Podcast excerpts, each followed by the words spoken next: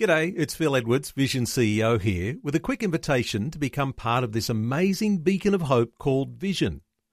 Together we can put our love into action to help people of all kinds build or rebuild their lives on the truth of God. Please consider the part you can play during our upcoming Visionathon appeal, remembering that it's your support that makes Vision possible, including this podcast. Audio on demand from Vision Christian Media. Tinsel, trees, turkeys, treats. Is that what Christmas comes down to? It's a bit hollow, don't you think? And here we are, rush, rush, rush, trying to get it all together for the big day. Maybe it's time just to pause for a few minutes to rethink this whole Christmas rush. Berni Dymet, and welcome again to the program today as we take another look at your Christmas from a different perspective. When I was a kid growing up, the two things I clearly remember about the week leading up to Christmas were the heat and the anticipation. The heat, well, because here in Australia, Christmas falls in summer, and of course, back then in the 60s, we didn't have any air conditioning. And the anticipation, well, I felt like I'd just explode if Christmas didn't arrive. It was just so, uh, you know. But as an adult, the thing I experienced most in that last week leading up to Christmas is pressure getting everything tied off at work before some holidays and, and presents and shopping and food and crowds and it seems that one of the hallmarks of Christmas these days is rush, rush, rush. And success, well, that's measured by the retail sales figures. Doesn't matter which version of Christmas we celebrate, whether it's a quiet Christmas or a big family Christmas or a whatever, stress around Christmas time comes in lots of different forms. There's that whole rush, rush, rush thing. And that's the one that I suffer from, trying to get everything together in that week leading up to Christmas, because normally I, I manage to have a few weeks off over Christmas. Sometimes the stress is around relationships, you know, the, the idea of getting together with people in our extended family, some of whom we don't get on with, or they're opinionated, or they, they drink too much, or and maybe the stress is around regret. You know, maybe Christmas is a sad time. What could have been, what, what should have been. And Berni, why are you being so morose around Christmas, you might say? Well, Christmas seems to come in two parts. There's a thin veneer that we celebrate as Christmas. It's tinsel and tree and turkey and trifle and treats and it's all that thing about Christmas. But then there's this huge thing underneath that veneer, which is life. It's what we're feeling inside. It's what's going on deep inside. And often that's not complete. There's something missing. We don't have that deep joy, that deep peace that we should have at Christmas time. What we try and do, and what I used to try and do, is replace that emptiness by trying to stuff more and more into that thin veneer part of Christmas. But it turns out it doesn't matter how much we stuff in there, how much we spend on Christmas, how busy we are, somehow it just doesn't feed that thing deep inside. Rushing around, I'm so busy, especially in this week leading up to Christmas. And we get to Christmas Day and we're too exhausted to enjoy it. The table's set, the turkey's cooked, we've bought the seafood, the plum puddings are made, and we're so exhausted, so empty, and somehow the whole thing feels hollow.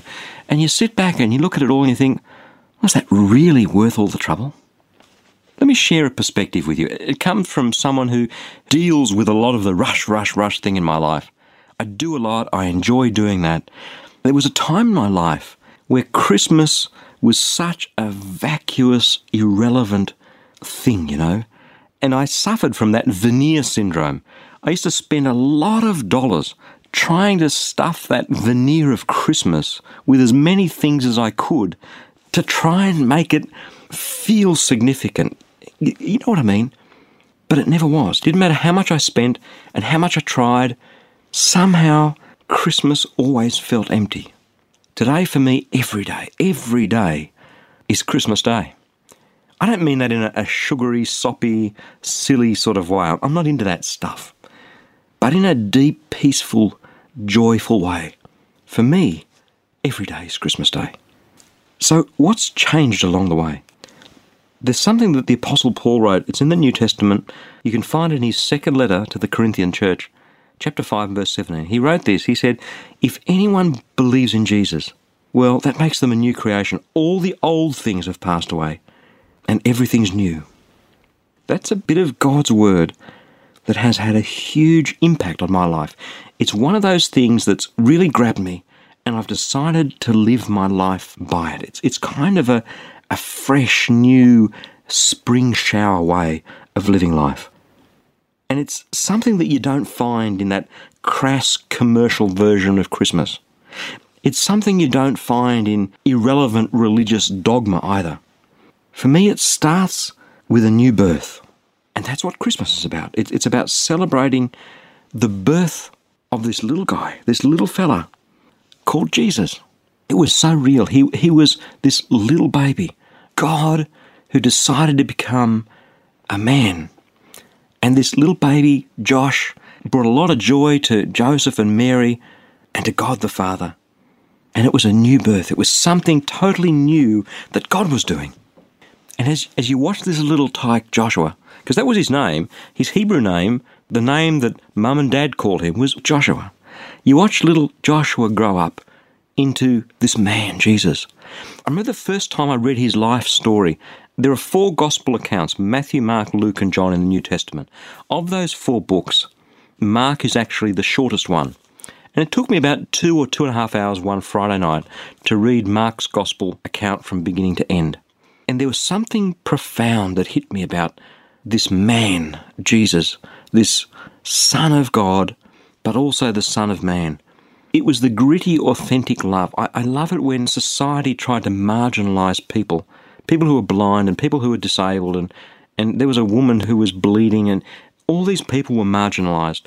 And yet Jesus was the one that went to them and touched them and loved them and healed them.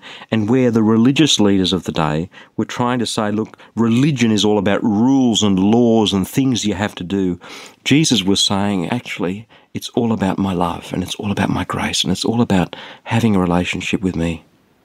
Christmas, in a sense, is when God broke out of heaven and came into this imperfect, messy, sometimes brutal world we live in and spoke love and grace and experienced the brutality firsthand. Have you ever thought about that? Christmas in that way. In the New Testament, as I was saying just the other day on a different perspective, there are two terms used for Jesus the Son of God and the Son of Man. It's like God became a guy. And I don't mean that in a disrespectful way, but to his disciples, to his family, to his brothers, to the people around him, they knew he was something special, but he was also their friend, their brother, their son, this guy.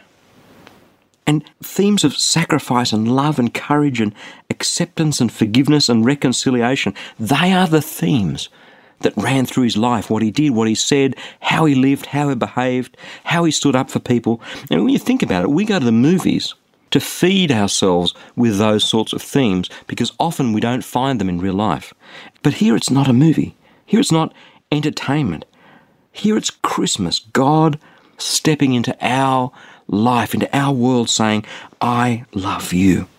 Whatever stresses and strains you and I might be experiencing this Christmas, whether it's the whole rushing around trying to get everything done, whether it's the pain of regret, of missing someone that's gone or something that should have been, whether it's stress in relationships, in family, or, or amongst friends, whatever it is, even that term, the true message of Christmas, is a bit of a cliche to me.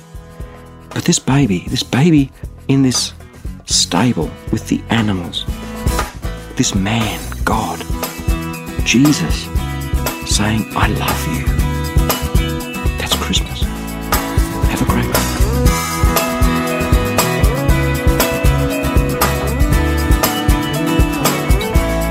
The Word of God is alive and active, amen, with the power to transform your life, to help you be all that God made you to be. And that's what the Fresh Daily Devotional is all about. It's completely free, and I'd love to send it to you. Each day, you'll receive a life changing scripture together with some words of inspiration, hope, and encouragement from me delivered right to your inbox where you can choose to read, listen, or watch the daily video. It's completely up to you. Remember, God's Word is the power to change, and it's fresh for you each day. You can subscribe to receive your free daily devotional at freshdevotional.org or give us a call toll free on 1300 722 415 to request the printed devotional if that works better for you. Again, that's freshdevotional.org or 1300 722 415. My prayer is that your heart will be touched and transformed as you draw ever closer to Jesus through the power of His Word. I'm Berni Dymet. Catch you again, same time tomorrow, with a different perspective. Thanks for taking time to listen to this audio on demand from Vision Christian Media. To find out more about us, go to vision.org.au.